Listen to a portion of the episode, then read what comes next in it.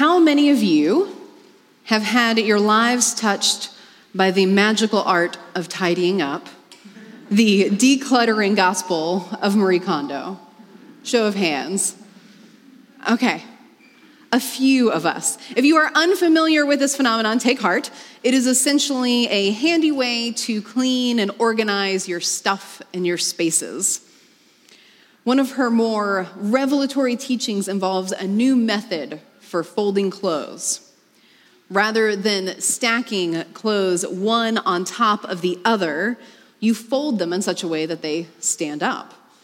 This allows you to file clothes like you would in a filing cabinet. So when you open your drawer, you're able to see everything at once. This is the kind of revolutionary perspective from which Jesus is speaking in our passage today. Whereas we are used to seeing one thing at a time when we open a drawer, one thing at a time when we look at history, we see in only glimpses of others, Jesus has turned them on their side and seems to weave in and out of talking about different things in the drawer. It's the way someone talks when they're an expert in their field, seeing and communicating connections and extrapolations that we would never see on our own. It's a revelation. Our sight lines are expanded, but it's a lot to take in at once. When we think of history, we think more of the pages in a history book flipping from past to the present, one thing causing the next. But for prophetic literature, the paper is less like the flat pages in a book and more like origami, past, present, and future folded together into one shape. And the purpose of this origami is not to reveal the future like an oracle or an astrologer. We are not Marty McFly trying to buy a book that tells us what sports teams to bet on in the future. Rather, the purpose of this is to give courage to the people of God by revealing the character of God across history, past, present, and future. In the TV series The Office, bumbling boss Michael Scott receives word from the office's accountant that they have a surplus. He pretends to understand what this means, but then, as, he, as if he's just inviting an intellectual exercise, says, Why don't you explain this to me like I'm an eight year old? The accountant explains, pointing to different spreadsheets, which are still obviously going over his head. And then Michael says, Why don't you explain this to me like I'm five? Many times we have the same reaction when we encounter Jesus' apocalyptic teachings. Yes, signs and such, and the Son of Man, got it. Now explain it to me again. Jesus has turned our purview of history on its side. And while we recognize it's a revelation, we are not used to engaging from this perspective, and it can be confusing. There's beauty and there's tension. And if it is indeed so dizzying to hear Jesus speak like this, what might we need to understand him, to receive him today and his words? Well, we need context we need a cultivated imagination, and we need courage. First, let's look at the context of our passage. Jesus had been teaching in the temple courts, and on this particular occasion, he had heard the disciples talking about the adornment of the temple beautiful stones and gifts dedicated to God. And in response, Jesus says, As for what you see here, the time will come when not one stone will be left on another. Every one of them will be thrown down. Jesus knows how to build interest and intrigue. You have to give him that. His disciples asked him, When and how will we know that it's time? What's the sign? Verses 8 to 24 of Luke chapter 21 record Jesus speaking about the destruction of Jerusalem and the difficulties in the world and in the lives of Jesus' followers in that time. He instructed them to flee when armies surround Jerusalem, to get out of the city. The temple was paramount for the people of God, God's dwelling place, the city of Jerusalem holy and set apart, sacred spaces. And here's Jesus talking about its destruction and inviting the faithful to flee the iconic place of the faith. This is the end of the world as they know it. Jesus then uses that day to talk about the day, the one our passage refers to, commonly known as the day of the Lord. And there are two ways that this context, the setting in which we receive our passage, shapes our understanding.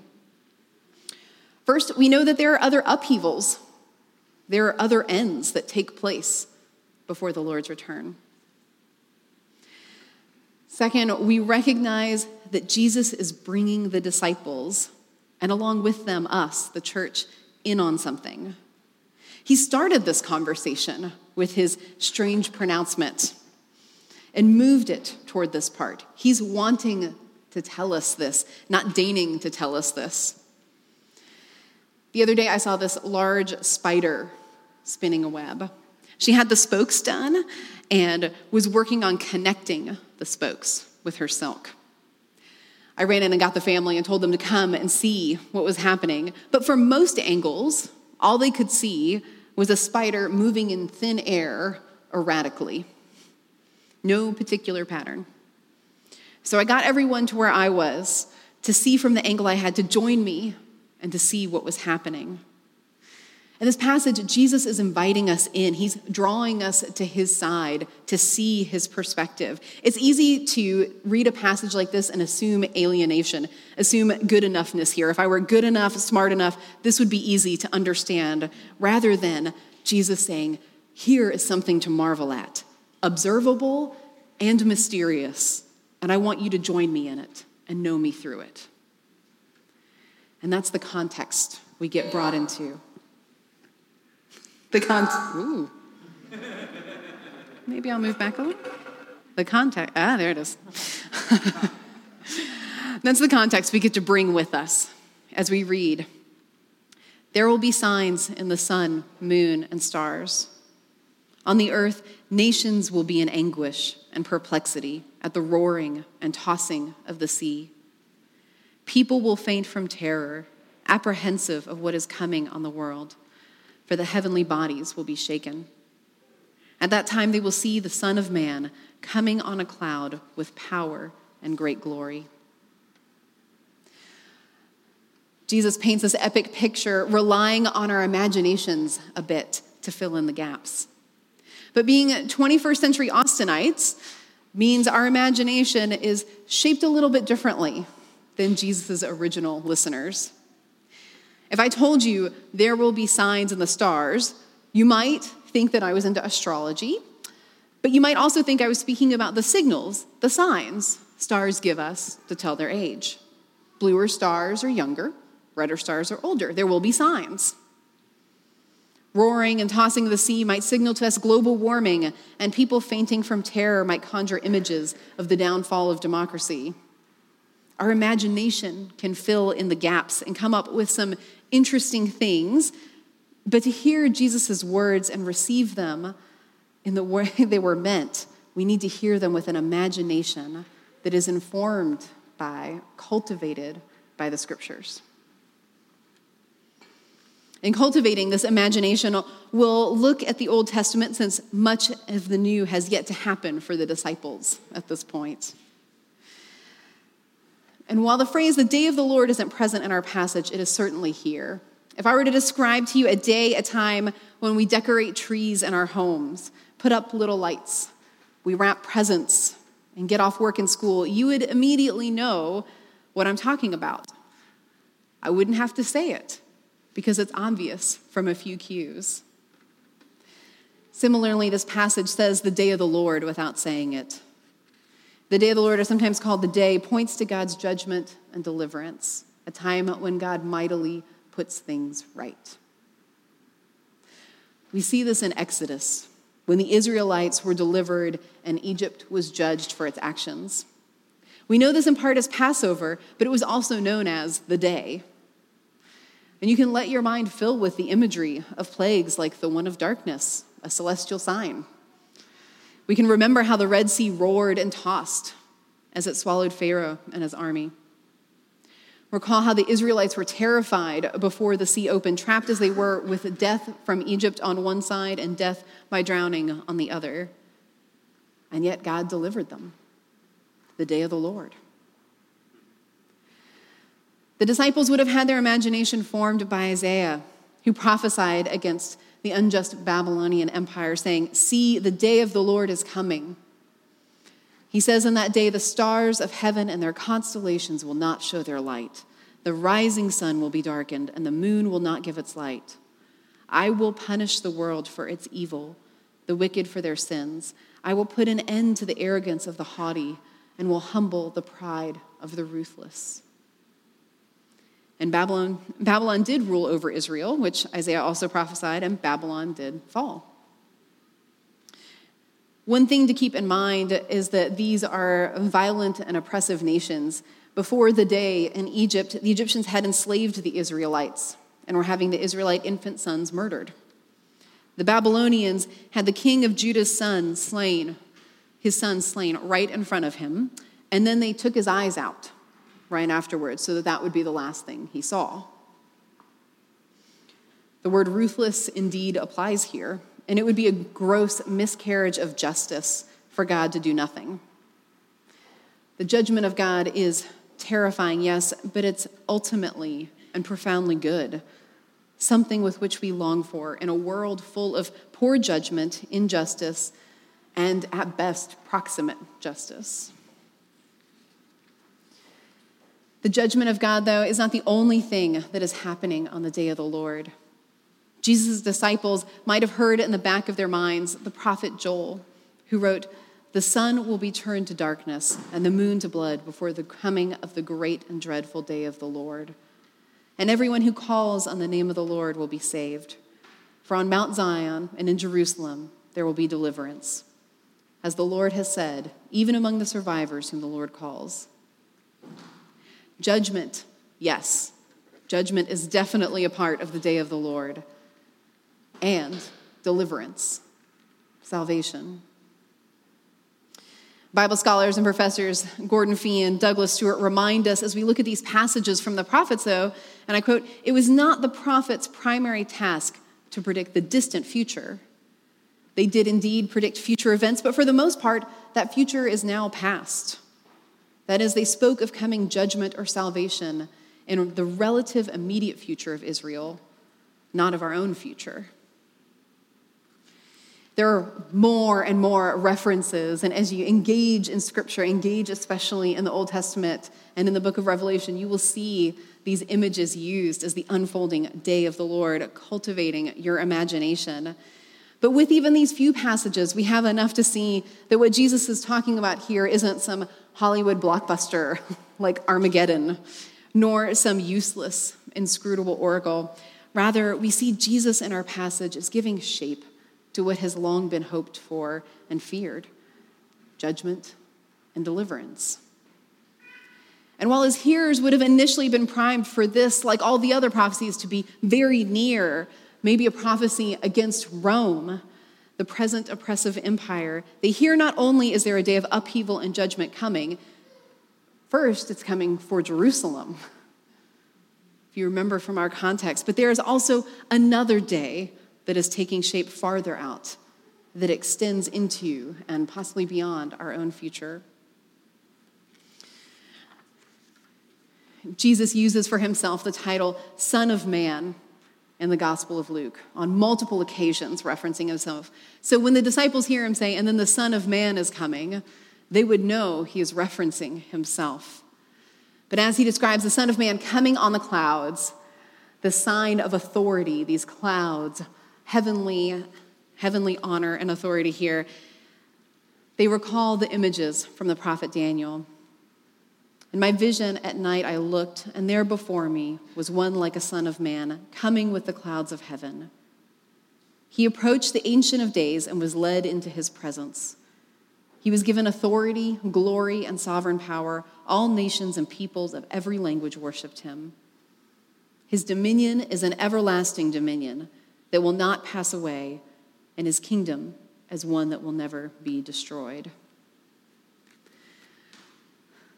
Jesus takes these known pieces, these days of the Lord that are near, and this image of the Son of Man going to the Ancient of Days, and he turns them on their side. And he says, Yes, and there is a day coming out. A day when it won't just be another day of deliverance, but it will be the day of deliverance. It will be done, it will be finished. And it is not just that the Son of Man is going to receive that authority, he will come back with that authority.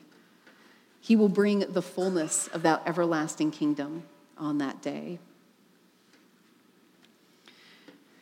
So we have a little bit of the context Jesus bringing us to his side to see what's to come. We have a little bit more of a cultivated imagination, and we see with his disciples that final day of judgment and deliverance coming, preceded, yes, by upheaval and difficulty, but marked by Jesus' power and great glory. That day is our Advent hope. That is the hope. The hope of our return of our King in judgment and deliverance and his everlasting good. And we receive this passage and we receive more than context, and we need more than context for it. And we need more than a cultivated imagination. We also need courage to engage his words today.